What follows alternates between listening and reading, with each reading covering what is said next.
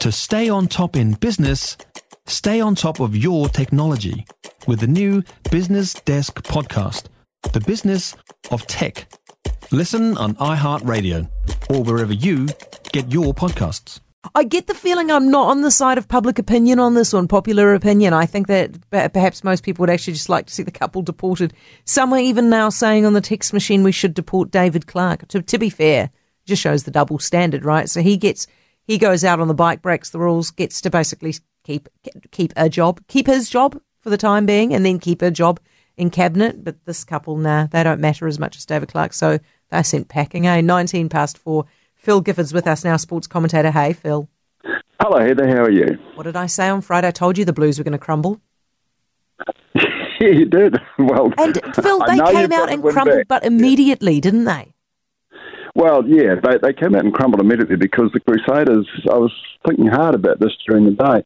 The Crusaders, all of their finals going right back to 1998, the Crusaders actually, that's the best 40 minutes I've ever seen the Crusaders play in a final. Mm. That first 40 minutes, it could have been 30 0. I was at the ground, and, and, and you just, when you see what's happening across the whole park, there are individual things you see better on TV, but you can't really beat being live at the ground sometimes. And that was a night when I felt that that was the case.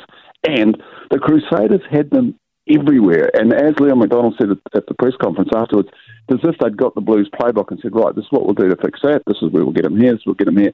There wasn't one aspect, not one single aspect in that first 40. They came back a bit in the second half, the Blues, but they were never going to win it. There wasn't a single aspect in the first 40 where they weren't dwarfed by the Crusaders. So does this come down to excellent coaching? Oh, absolutely. Yeah, no question about that. Mm. I mean, it's the thing about Scott Robertson, I think, because of his exuberant personality, it's easy to maybe think that oh, the only reason that they're so good or, or the key to his coaching is is he's so enthusiastic and keen and isn't this going to be great and all that sort of stuff. And yeah, that's definitely a part of it, no question. But he also is unbelievably, unbelievably analytical, and he's driven coaches crazy when he was a player with his own little playbook and asking questions from the time he was 22 years old.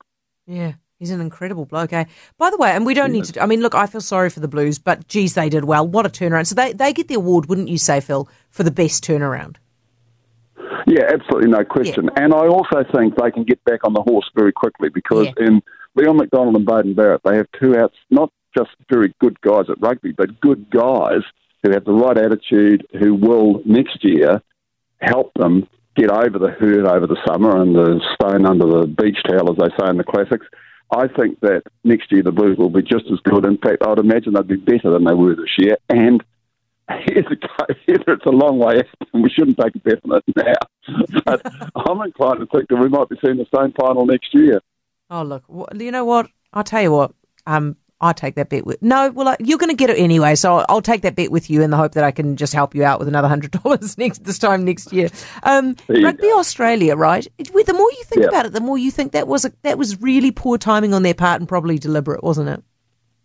Absolutely, and I mean this is not the first time that they've acted like jerks, and you go right back to 2003 when we lost the Rugby World Cup.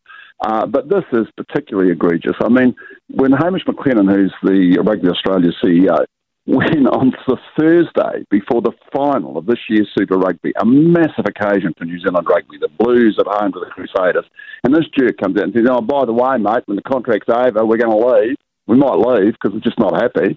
well, here's a, here's an idea, Hamish. Get off your butt, go out there and get yourself a better television deal. It's not our fault that Sky Television yeah. New Zealand really loves Super Rugby. You go and sell Super Rugby to Australian television channels, and then and then stop whining to us. Yep, I think that's a fair point, Phil. Hit the nail on the head. Phil Gifford, sports commentator.